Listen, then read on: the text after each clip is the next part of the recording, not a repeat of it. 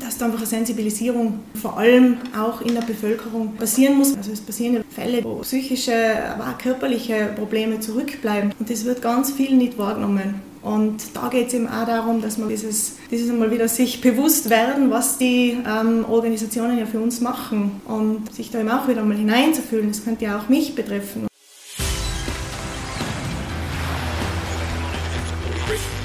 Gut zu wissen der Erklärpodcast der Tiroler Tageszeitung.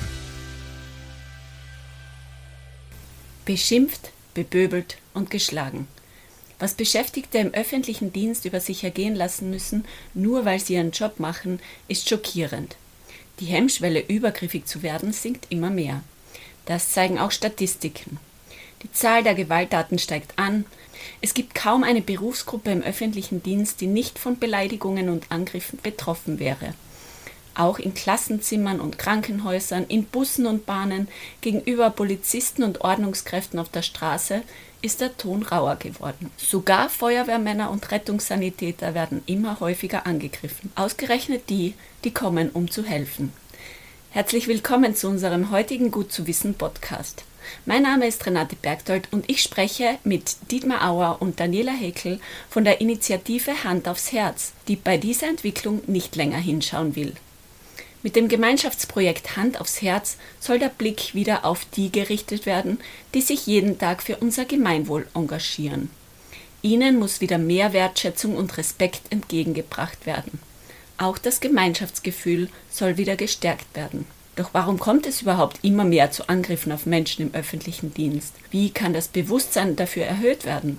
Und was kann man tun, damit sich die Situation verbessert? All das und vieles mehr bespreche ich gleich mit meinen beiden Gästen. Vorher gibt es aber wie gewohnt unsere fünf knackigen Fakten zum Thema. Allein in Tirol sind pro Jahr rund 110 Polizisten Angriffen ausgesetzt. Die österreichischen Bundesbahnen haben wegen aggressiver Situationen nicht nur beim Sicherheitspersonal aufgestockt, sondern auch bei den Überwachungskameras. 7000 sind landesweit installiert. Dank dieser sind auch Diebstähle und Sachbeschädigungen deutlich zurückgegangen. Bei einer Forsa-Umfrage gaben 48 Prozent der Befragten in Deutschland im öffentlichen Dienst an, Opfer von Übergriffen geworden zu sein. 13 Prozent der Rettungskräfte erlitten bereits körperliche Gewalt, Schubsen, Bewerfen mit Gegenständen und sogar Faustschläge. Auch die Feuerwehr ist nicht immer gern gesehen. Zwischenfälle, die hier vor allem ins Tragen kommen, werden oft von sogenannten Gaffern verursacht, die die Einsatztätigkeit behindern. Innerhalb der letzten Jahre gab es eine deutliche Zunahme an Übergriffen auf Menschen, die aufs Gemeinwohl im öffentlichen Raum achten. Ihr habt dazu die Initiative gegründet mit dem Ziel eines respektvollen Miteinanders im öffentlichen Raum. Was wollt ihr mit dieser Initiative erreichen? Warum wurde sie gegründet? Könnt ihr kurz erklären, was es mit Hand aufs Herz auf sich hat? Ja, sehr gerne. Schon mal vielen Dank für die Einladung zum Podcast. Und äh, die Initiative Hand aufs Herz, die wurde gegründet erstmals 2018 ist schon losgegangen, aus dem Grund heraus, weil eben immer mehr verbale, aber auch körperliche Gewalt wahrzunehmen war an ähm, öffentlich bediensteten Personen, die ja dem Gemeinwohl dienen. Und da haben wir dann jetzt ja, fast zwei Jahre eine ganz intensive Bestandsaufnahme gemacht, auch, also wirklich mit äh, Menschen gesprochen, wir haben Interviews geführt, wir haben ähm, wissenschaftliche Arbeiten erstellen lassen. Es hat Gespräche, Diskussionen gegeben, also wirklich ganz viel Input, um den Bedarf zu erheben und haben dann die Initiative Hand aufs Herz gegründet, wo es darum geht, wirklich für respektvolleres und vor allem wertschätzendes Miteinander zu sorgen, das Gemeinschaftsgefühl zu stärken in der Bevölkerung und vor allem aber auch den Menschen, die dem Gemeinwohl dienen und die ja der Daseinsvorsorge ganz wesentlich auch uns jeden Tag versorgen, dass man denen einfach mehr, mit mehr Respekt begegnet und die vor allem in Ruhe arbeiten lässt. Ja, Dietmar ich bin Berufsunteroffizier beim Militärkommando Tirol äh, und habe damit also auch mit sehr vielen Einsatzorganisationen zu tun. Das ist also Teil meines Arbeitsspektrums. Und in den Gesprächen mit den Einsatzorganisationen ist also immer wieder die Thematik gekommen, dass gerade in den letzten Jahren es vermehrt zu Übergriffen auf die Personen kommen, die was helfen wollen, die was also schützen wollen. Sei es zum Beispiel in Innsbruck bei den Bögen, wenn die Rettung sagt, sie fahren also nicht mehr hin, ohne dass Polizeischutz dabei ist. Äh, da gibt es also schon vielfältige Beispiele und das ist kein Zufall. Es ist in den letzten Jahren zu einem deutlichen Anstieg dieser Vorfälle gekommen, was den Rückschluss zulässt, dass also sich hier irgendwo in der Einstellung von einzelnen Menschen sich etwas geändert hat. Und mit dieser Initiative wollen wir mithelfen, den Umgang im öffentlichen Raum zwischen den, den Menschen, die was also für das Gemeinwohl sorgen und auch zwischen denen, die die Zielgruppe sind, also das ist der Mensch im öffentlichen Raum im Allgemeinen, dass hier ein respektvolles Umgang und Miteinander herrscht und es weniger zu Eskalationen kommt. Gibt es eigentlich eine Erklärung dafür, warum diese Hemmschwelle in den letzten Jahren so gesunken ist? Ja, also da gibt es mehrere Gründe dafür. Es ist natürlich ganz stark die sozialen Medien. Da ja, sinkt die Hemmschwelle enorm, weil da natürlich auch viel ja, gepostet wird und, und wo man viel aufsaugt, wo man dann vielleicht selber ein bisschen die Hemmschwelle nimmt. Es war früher nicht so möglich, also da war der Respekt einfach größer. Ist dadurch auch immer mehr so in einer, ja, in so einer Blase drinnen. Also man sieht dann plötzlich nur noch alles so in seiner eigenen Welt und das sorgt natürlich auch, dass man oft weniger empathisch durch die Welt geht. Also die Empathie ist ja ganz ein wichtiges Thema dabei, äh, bei dem respektvollen Miteinander, also sich wirklich in die Menschen hineinzuversetzen. Aber da spielt natürlich auch der Druck der Gesellschaft mit, der zugenommen hat. Der Druck, etwas sein zu müssen, etwas vorleben zu müssen. Also das sind ganz viele Faktoren, die da mit einfließen und die dafür sorgen, dass man eben selber in dieser Blase immer mehr drinnen ist und sich da weniger als Teil von dem großen Ganzen fühlt, als Teil von der Gesellschaft fühlt und ja immer mehr Druck verspürt. In Tirol gab es ja zuletzt Übergriffe bei einer Rettungsaktion in der Silschlucht.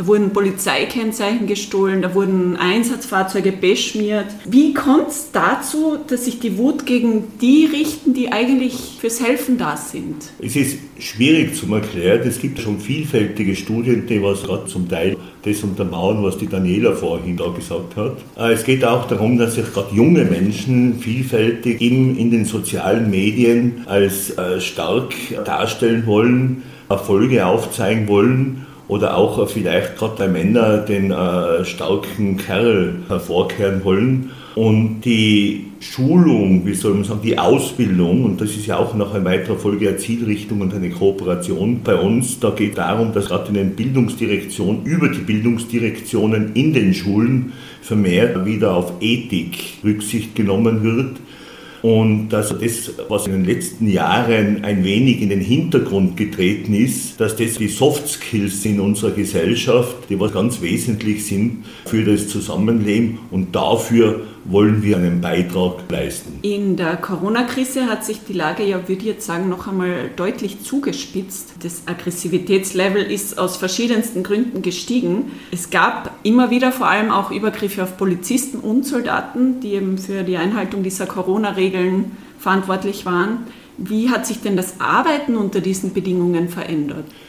Ja, wir müssen auf dieser neuen Situation insofern reagieren, dass wir unsere Leute dementsprechend gerade im Bereich der Deeskalation äh, schulen. Es ist natürlich schwierig, gerade für junge Leute, wenn sie also das Gefühl haben, so, ich mache was Gutes, ich in der Gesellschaft trage meinen Beitrag dazu teil und er wird dann also angegriffen, dann also entsteht sofort ein Aggressionspotenzial von dem Gefühl der Undankbarkeit. Ich stehe da im Regen bei Tag und Nacht draußen, mache meine Aus- und Einreisekontrollen an der Grenze und werde dann dafür als Belohnung von Leuten äh, angepflegt bzw. zum Teil sogar bedroht. Es hat auch schon Vorfälle gegeben, wo die Leute sich als Soldaten und auch Polizisten äh, nur durch einen Sprung auf die Seite retten haben können. Und das sind schon Vorfälle, wo man wirklich darauf reagieren muss.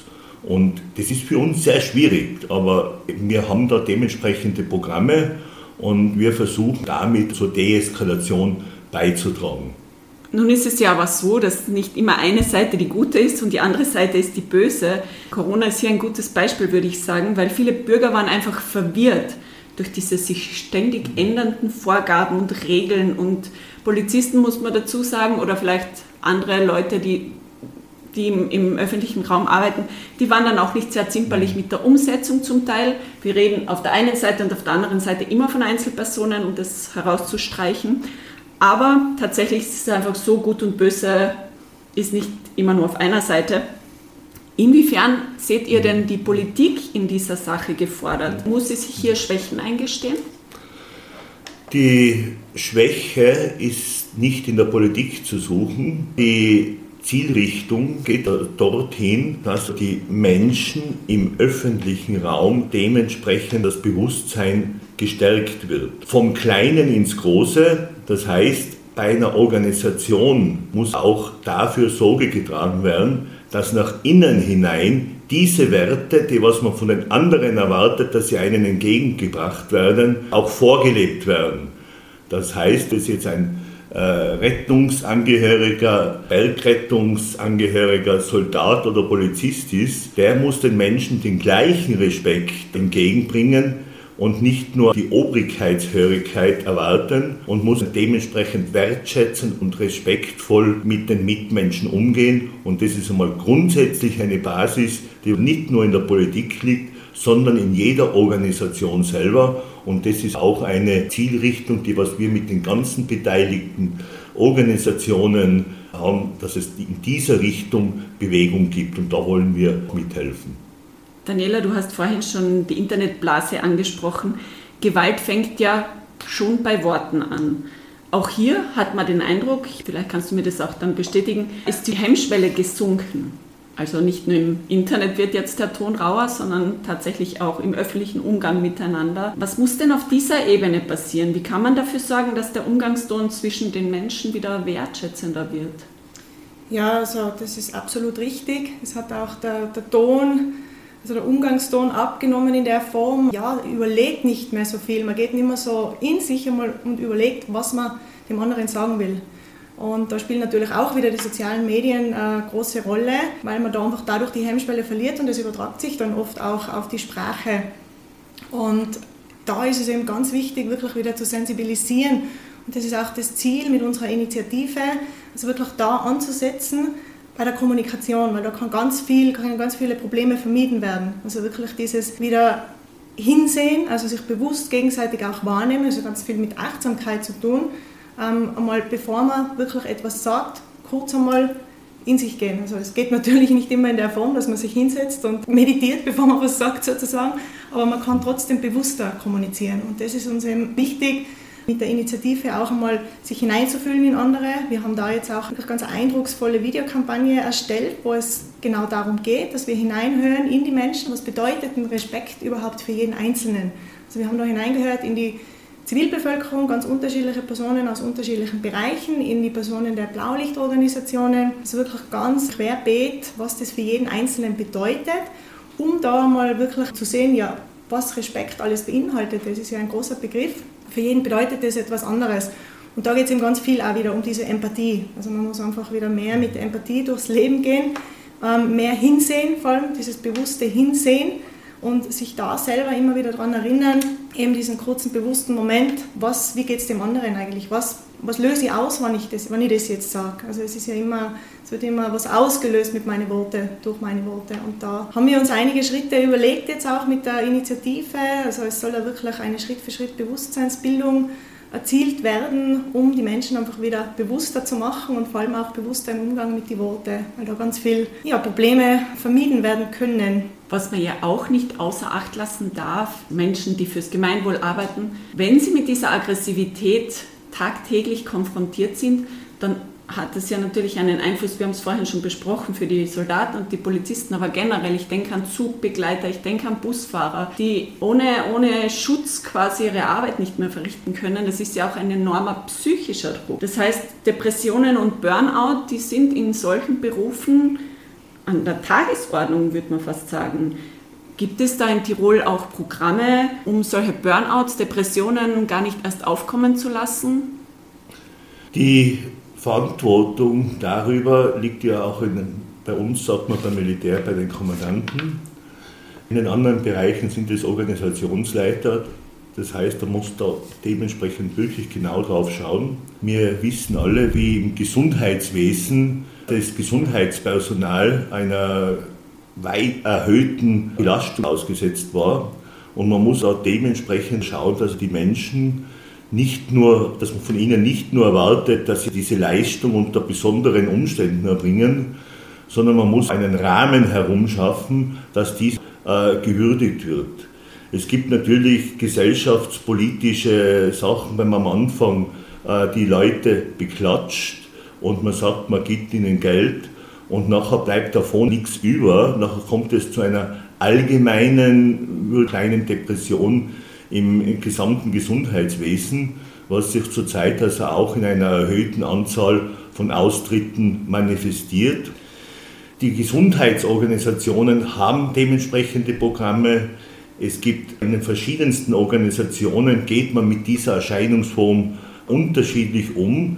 Aber ich weiß oder wir wissen auch, dass alle Organisationen bemüht sind, dementsprechend auf ihre Bediensteten zu schauen. Und es werden vielfältige Programme angeboten, die dieser Krankheitsform, und das kann man, das ist eine Krankheit, auch entgegenwirken. Exemplarisch kann man da nicht jetzt wirklich eines herausnehmen, aber alle Organisationen sind bemüht und trotzdem muss man feststellen, dass Corona uns alle vor die Tatsache gestellt hat, dass wir hier in einer Situation leben, die was wir davor nicht beurteilt haben und auf der was wir oft einmal nur im Nachhinein reagieren können. Und da müssen wir alle miteinander schauen, was wir daraus also mitnehmen und lernen können. Und das müssen auch die Organisationen und die werden das auch tun. Gibt es da eventuell Daten dazu? Haben da die Nachfragen nach solchen Programmen oder auch nach Krisenintervention zugenommen in den letzten Jahren? Also wir haben jetzt Zahlen, Daten, Fakten in dem Fall keine, aber wir haben ja sehr viel mit äh, den Organisationen, mit betroffenen Personen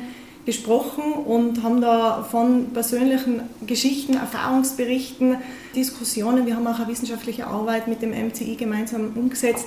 Also wir haben da schon sehr viele Informationen bekommen, dass das gefühlt immer mehr steigt, also vor allem die gefühlte Wahrnehmung und dass da definitiv auch Bedarf ist und vor allem auch über viele Gespräche und auch über diese wissenschaftliche Arbeit ist herausgekommen, es ist für die Organisationen nicht einfach, über das zu sprechen, denn die meisten Organisationen, die sind ja da, um zu helfen. Die sind ja, und wenn die dann in die Opferrolle gehen, das ist ja, das macht ja dann ganz ein anderes Bild in der Gesellschaft, weil wir wollen ja jemanden haben, der uns beschützt, wir wollen ja jemanden haben, der uns hilft, pflegt, rettet und wenn die dann in die Opferrolle gehen, dann ist das für sie wahrscheinlich suboptimal. Deswegen tun sie sich da natürlich auch sehr schwer und es war auch sehr schwierig, äh, Interviews zu führen mit den betroffenen Personen, dass die uns was erzählen, ohne das vorher natürlich intern oder auch über die Öffentlichkeitsarbeit abzusegnen und haben da recht wenig in dem Sinne Information bekommen, gesammelt dann aber ganz ein klares Bild darüber, dass sie da nicht nach rausgehen dürfen, weil eben dann ein falsches Bild entsteht und deshalb auch,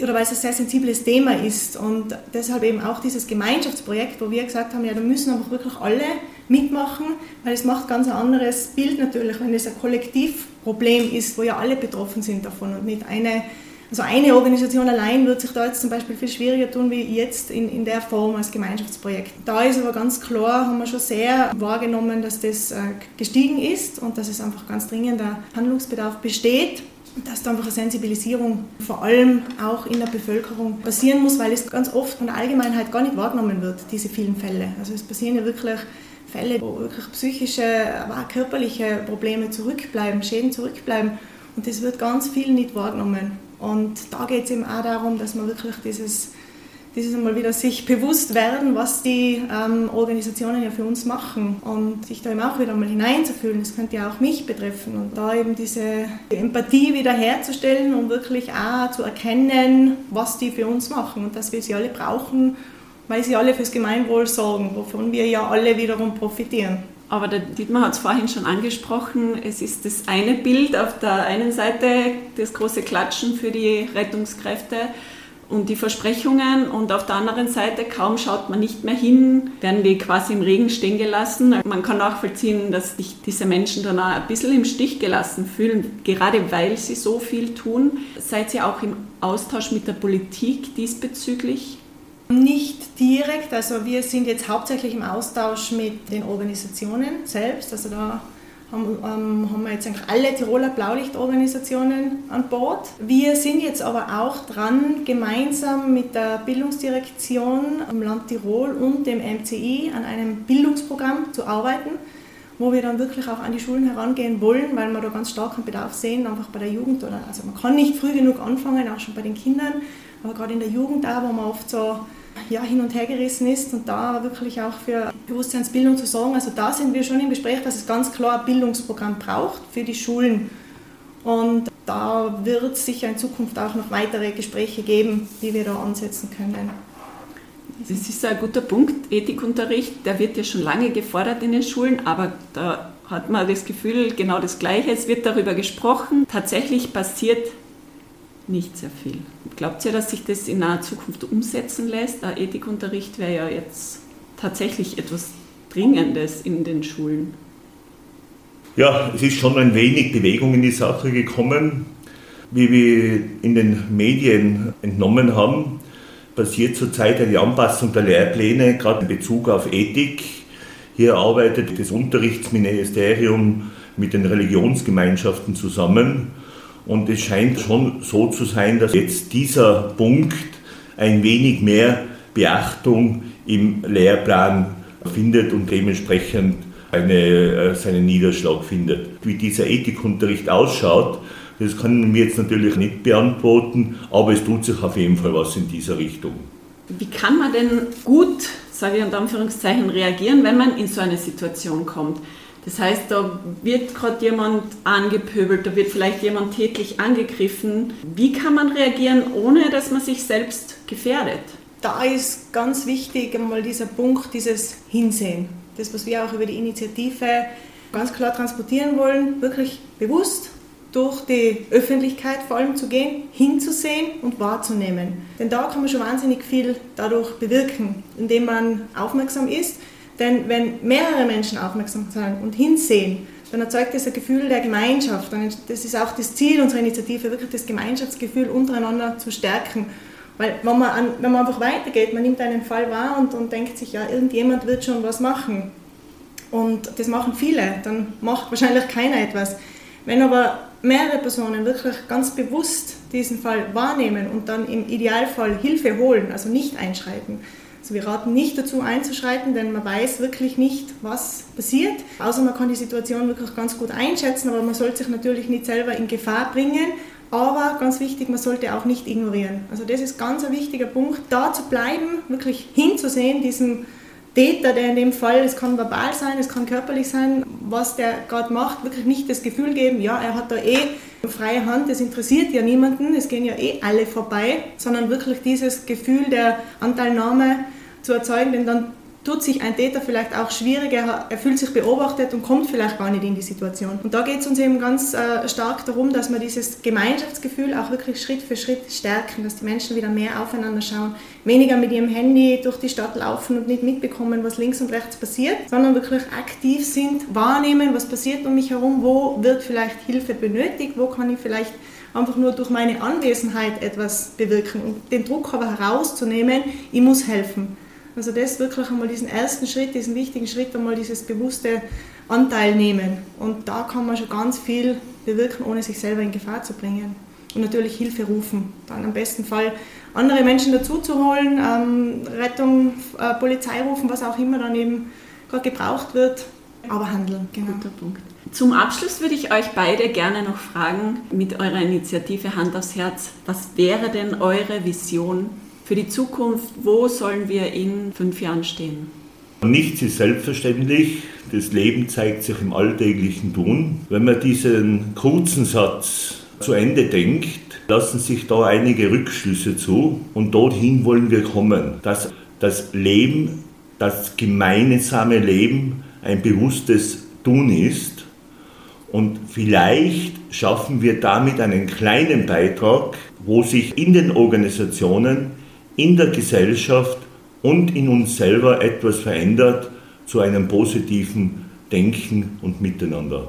Ich darf vielleicht nochmal anknüpfen an unser Gemeinschaftsvideo. Wir haben da mehrere Personen interviewt und da ist wirklich diese Bandbreite ähm, von der Vorstellung erwähnt worden, was Respekt für sie bedeutet. Und da waren so viele wichtige Botschaften dabei. Und da möchte ich jetzt gerade einige aufzählen, weil das sind genauso Botschaften, was ich mir auch persönlich wünsche, dass das passiert. Also wie zum Beispiel Leben und Leben lassen. So wirklich selber ähm, sich wert zu schätzen, sich auch selber einen Wert zu geben, aber auch dem anderen einen Wert zu geben. Also das ist ja auch immer diese Selbstliebe, Nächstenliebe. Das fängt ja bei sich selber an. Und ja, einfach auch dieses Miteinander. Eine andere äh, wunderschöne Botschaft war, die Familie ist der kleinste Ort, wo man Respekt leben kann. Also es fängt ja wirklich ganz viel zu Hause in den eigenen vier Wänden an, das ja dann nach außen in die Welt getragen wird. Und gerade in dem Bereich natürlich auch für Kinder, dass man einfach, man kann nicht früh genug anfangen, mit Kindern respektvoll umzugehen. Die leben das ja dann weiter und dass wir da wirklich ja, eine Bewusstseinsbildung schaffen, um in fünf Jahren im Idealfall einfach ähm, wertschätzender miteinander umzugehen bewusster miteinander umzugehen und im Idealfall wirklich auch dafür zu sorgen, dass die Fälle, die respektlosen Handlungen, vor allem auch den Menschen gegenüber, die uns ja helfen tagtäglich, nachlassen. Dass wir miteinander respektvoller umgehen und vor allem auch die Menschen, die uns helfen, mehr wertschätzen und mehr arbeiten lassen, dass wir da wirklich auch was bewegen können. Und das können wir nur, das Gemeinschaftsprojekt, also es ist wirklich ganz ein großes Gemeinschaftsprojekt, es ist uns da ein großer Schulterschluss gelungen mit allen Tiroler Blaulichtorganisationen, aber auch noch weiteren sehr vielen wichtigen Partnern, die uns da unterstützen.